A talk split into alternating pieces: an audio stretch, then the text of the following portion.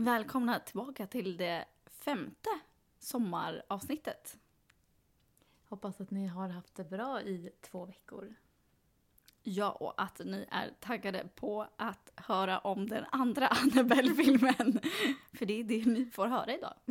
Ja, jag kunde inte sagt det bättre själv. Nej. Men jag tänker att vi kör samma som innan. Att jag börjar med att berätta vad filmen handlar om och sen så går vi in på lite vad som har hänt och eh, var lite mer om själva dockan. Men jag tänker att, eh, som sagt, igen, har ni inte sett filmen så pausa, titta på filmen och kom tillbaka. Så att ni inte får höra någonting ni inte vill höra.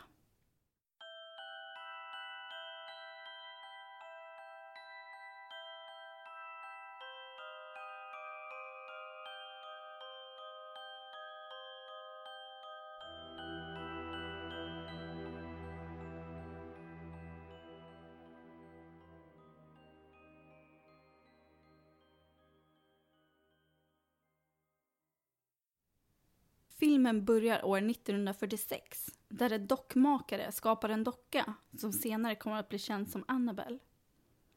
När dockmakaren är färdig så går han ut från sitt arbetsskjul där han hittar en lapp från sin dotter där det står “Hitta mig”. Lappar som dottern brukar placera ut till sina föräldrar när hon vill leka kurragömma. Vi blir här introducerade för familjen Mullins som består av pappa Samuel, mamma Esther och dottern Annabelle och familjen bor i ett stort hus med en stor tomt ute på landet. Dagen efter är familjen på väg hem från kyrkan när de får punktering. Familjen går ut ur bilen och Samuel börjar byta däcket när en mutter lossnar som rullar ut på vägen. Annabelle springer ut på vägen för att plocka upp muttern när hon blir påkörd av en snabbt förbipasserande bil och hon dör på platsen. Filmen hoppar sen fram 12 år i tiden där vi blir introducerade för en nunna vid namn Charlotte och sex föräldralösa flickor. De yngsta flickorna, Janice och Linda, är bästa vänner. Janice behöver kryckor för att gå eftersom hennes ben inte fungerar som de ska efter det att hon har haft polio. Hela gänget med flickor är på väg i en buss till familjen Möllens stora hus som har valt att öppna upp för de här föräldralösa flickorna samtidigt som Samuel och Ester bor kvar i huset. Ester har några år tidigare varit med om en olycka och är därför sängliggande dygnet runt i parets sovrum. På grund av hennes olycka, som gjorde att hon inte kan gå, så byggde Samuel en mekanisk stolhiss vid husets stora trappa som gjorde att Ester kan ta sig upp och ner för trappan. Då Janice har svårt att gå så visar Samuel henne hur hon kan använda den. På övervåningen hittar Janice en olåst dörr som Samuel förklarar måste vara låst. Och vi tittare förstår snabbt att det är deras dotter Annabels rum.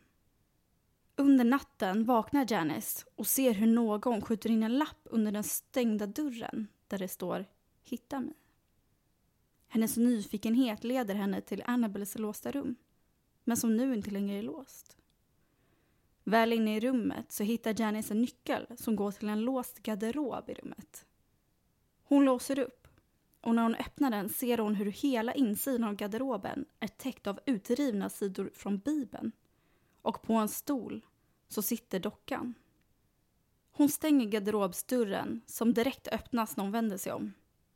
Hon låser då garderoben som återigen öppnar sig när hon vänder sig om. Då kastar hon ett lakan över dockan som nu verkligen skrämmer henne. Men lakanet lyfter plötsligt från stolen, som om någon var under det, och börjar gå mot Janice.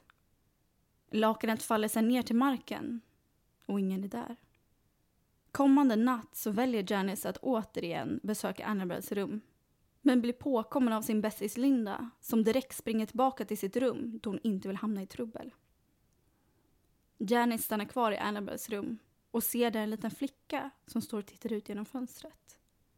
Janice är rädd, men närmar sig flickan och frågar vad hon vill. Flickan vänder sig om och skriker att hon vill ha Janice själ samtidigt som hennes ansikte får ett demoniskt uttryck. Janice försöker springa därifrån men snubblar och blir dragen tillbaka in i rummet av en osynlig kraft. Hon lyckas ta sig loss och försöker nu ta sig ner för trappan till nedervåningen med den mekaniska stolhissen. Stolen rör sig ner för trappan, men plötsligt så börjar den åka upp igen och Janice blir dragen ur stolen och faller handlöst ner mot golvet på nedervåningen. Janice hamnar på sjukhus i ett par dagar innan hon tas tillbaka till huset. Samuel pratar med Ester om att det paret tidigare upplevde nu händer igen och syftar då på den demoniska aktiviteten som de stängde in i garderoben. Som man fortfarande inte vet att Janice har öppnat. Aktiviteten blir värre och Linda märker att Janice plötsligt inte beter sig som sig själv och blir orolig. Linda berättar då för Samuel om att hon och Janice har varit inne i Annabels rum och att Janice har hittat en docka. Samuel blir då ursinnig och säger att de absolut inte får gå i närheten av dockan och han stormar in i huset. Där ser han hur dockan sitter vid matbordet och hittar även en lapp där det står “Hittade dig”. Han blir sedan mördad av demonen. På natten smyger Linda ut med dockan för att kasta ner den i brunnen ute på tomten. Och när hon kastat ner dockan kommer nunnan Charlotte ut då hon sett Linda smyga ut. När Linda och Charlotte börjar gå tillbaka mot huset hör Linda röster från brunnen och när hon tittar ner i den blir hon nästan neddragen av demonen. Charlotte lyckas rädda henne och lägger över brunnslocket. Men någonting försöker ta sig upp ur brunnen och bankar och slår på brunnslocket underifrån. De springer in i huset igen och där hittar de dockan liggandes i soffan och Janice är borta. Charlotte rusar in till Ester med dockan för att fråga vad som är fel med den. Varpå Ester visar hur rädd hon är för dockan. När hon lugnat ner sig börjar hon berätta för Charlotte om historien om dockan. Efter att Annabelle blev påkörd så var de desperata efter ett sätt att kommunicera med sin dotter igen. De fick kontakt med en ande som påstod sig vara Annabelle och som ville ha ett godkännande att flytta in i dockan. Samuel och Esther sa ja till anden och till en början så var paret lyckliga över att de hade en del av sin dotter tillbaka. Men snart förstod de att anden var en demon och när de försökte få ut demonen ur huset så attackerade den Ester och rev ut hennes öga. Efter det så sattes dockan in i garderoben i Annabels rum där den satt tills det Janice låste upp garderoben igen. Charlotte bestämmer sig för att ta med sig flickorna från huset men de kan inte hitta Janice. När de letar efter henne hittar de Ester död och demonen attackerar nu Charlotte och flickorna. Linda hittar Janice, som nu blivit övertagen av demonen. Janice försöker döda Linda, men Charlotte kommer in i rätt tid där hon kastar in både Janice och dockan i garderoben i Annabels rum. Polisen anländer till huset och när de öppnar garderoben hittar de dockan, men inte Janice, som har lyckats smita ut genom att göra ett hål i väggen. Ett tag senare besöker ett par, Pete och Sharon Higgins, ett barnhem där personalen introducerar dem för en flicka som de nyligen har tagit emot. Och vi får se Janice. Paret Higgins presenterar sig för henne och frågar vad hon heter. Varpå hon säger att hon heter Annabelle. Paret bestämmer sig för att adoptera henne. Och 12 år senare, närmare bestämt år 1970, så är vi tillbaka hos familjen Higgins som blir mördad av sin dotter Annabelle och hennes pojkvän. Det vill säga, det vi ser är nu början av första Annabelle-filmen.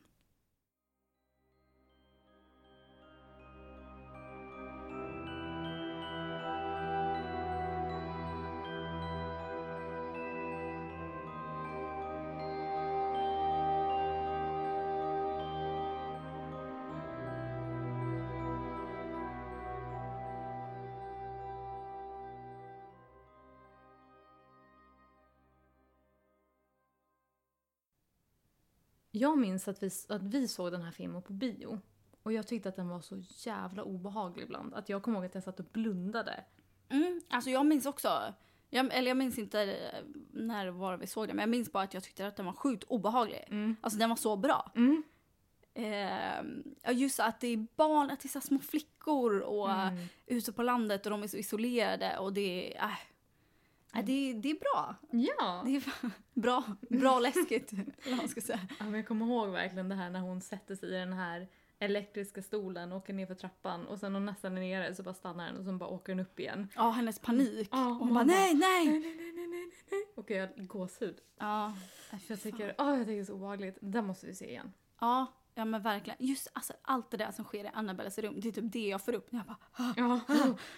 Och jag hatar verkligen när det är så här, eh, som, som någon häng, slänger över lakanet. mm, Ja. Och sen så reser sig efter. Alltså jag har så svårt Ah. för när det är liksom eh, lakan över. Jag tror Mm. att det kan, alltså jag tycker att nästan det är mer obehagligt än läskiga ansikten. Mm. När man inte ser. Och jag tror det har med Madicken att göra. För kommer du ihåg i Madicken? Och det här är liksom barntrauma. Typ. För då är det någon gång när Abbe börjar lura i, alltså Astrid Lindgren då, det är den Madicken. Så Abbe börjar då lura i Madicken att det finns ett spöke. Och då mitt i natten smiter hon ut. Och då har han klätt ut sig och har ett lakan över Ah. huvudet med en lykta under. Och alltså jag, jag tyckte det var, alltså jag var Liksom, även om jag när jag blev äldre visste att okej det här, jag vet att det är Abbe, jag vet att det inte är läskigt. Så tog det bra många år, jag var ganska gammal när jag faktiskt vågade titta. Ja men det är som eh, skelettet i Mysteriet på Greveholm. Ja. Det var ju traumatiserande. Och så ser man det idag och man bara, det är ju mer roligt. Alltså hur kan man ens tycka att det är läskigt? Det är sjukt. Men ehm, ja, jag vet inte, jag har inte den, jag, jag minns den Madicken-filmen men jag tyckte inte den var så läskig. Alltså det jag tänker med lakanet som jag tycker är läskigt, just att man inte vet vad Mm. det är. Det är det jag tycker, det läskigaste är ju innan man får se spöket eller demonen eller så Ja. det är det som är läskigt. Och sen när man väl ser det då vet man ju vad det är.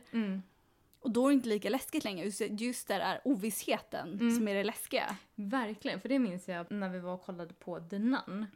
Som också är en del av liksom den här, det här universumet. Och alltså, jag har tyckt att hon ser så obehaglig ut men jag vill Mm. ändå se filmen. Och sen när jag väl liksom tittade bort, tittade bort, tittade bort och sen när jag kollade tillbaka på bioduken då kom hon ju upp där. Mm. Och då var det till slut, jag bara okej men nu har jag ju sett hur hon ser ut och Mm. verkligen fått så här, skåda henne. Och då blir hon mindre och mindre läskig för att jag... Man vet vad det är liksom. Ja exakt. Man blir mer och mer mänsklig kanske. Ja men jag tror det sånt, ja. faktiskt. Man kan greppa henne. Ja. Förstå vad hon är liksom. Men det är som liksom när man hör ljud och inte vet vad det är. Det är för att man vet ju inte vad det är. Mm. Att ibland, liksom för hjärnan kan ju ofta koppla vissa ljud till vissa saker. Mm. Men vissa ljud kan den inte koppla. Och då är det samma sak om du har ett lakan. Då kan du koppla till att någonting är obehagligt men du vet inte vad du ska vara beredd på. Kan inte du berätta lite mer om Annabelle? Jo, men jag tänkte det. Den här eh, filmen har ju också lite kopplingar till en sann historia, men ändå inte. Eh, och det med Annabelle är ju att allting bygger ju på samma sanna historia. Eh, så att det här bygger ju då på den här dockan som paret Warren fick från två kvinnor, Donna och Angie. Som eh, då Donna fick eh, dockan i födelsedagspresent av sin mamma. Eh, och de hade ju då en, eh, höll en seans efter konstiga saker hade hänt. Och då så sa mediet att det var en själ av en liten flicka som hette Annabelle Higgins som hade dött där fastigheten de bodde i, där den hade byggts. Men jag tycker de här filmerna säger emot varandra lite. För att första filmen, då får vi ju tro att det är när Annabelle eh, tar livet av sig i, medan hon håller den här dockan. Att det är då hon, eh, hennes själ går in i dockan. Medan i den här filmen så säger vi att demonen vi, med hjälp av samma docka tog över hennes kropp och sen så hoppar den tillbaka på något sätt. Så jag förstår inte helt hur det hänger ihop. Har du förstått?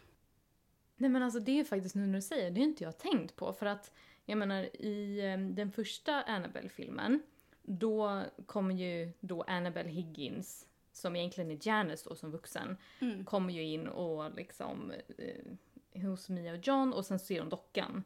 Och sen så tar hon ju livet av sig så att hon kan gå in i dockan igen. Mm. Och i, i liksom, men the origin är ju att demoner redan har hittat dockan. Sen liksom greppat tag om en, en människa, precis som du nämnde i förra avsnittet där Ed och Lorraine pratar om att, att demoner, de, de fäster sig inte vid hus och saker utan det är ju vid människor.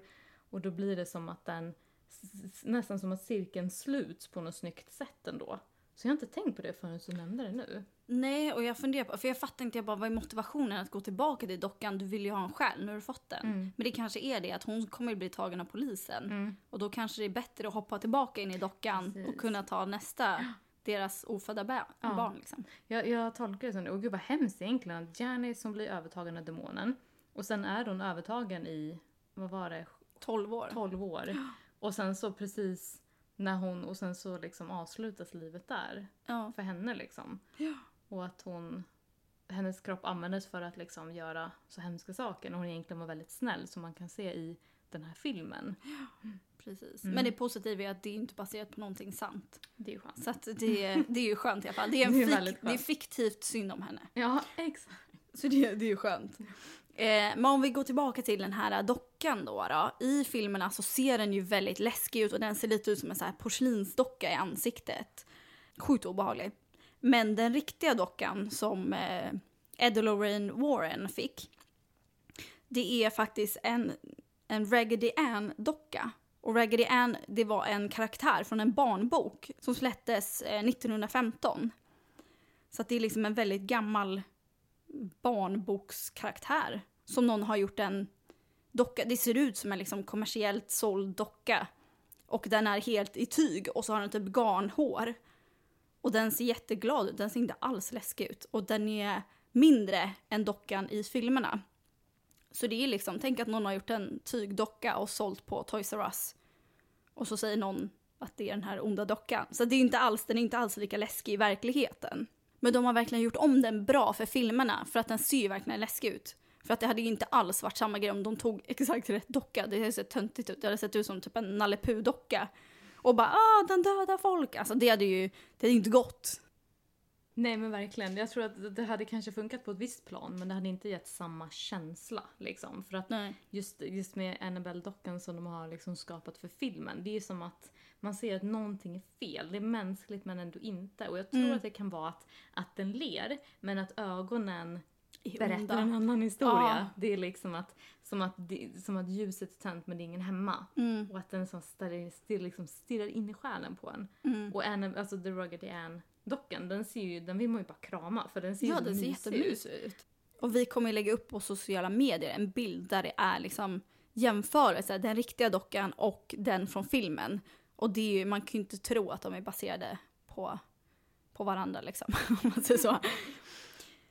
Men jag tänker att nu går vi över till vad som hände under inspelningen.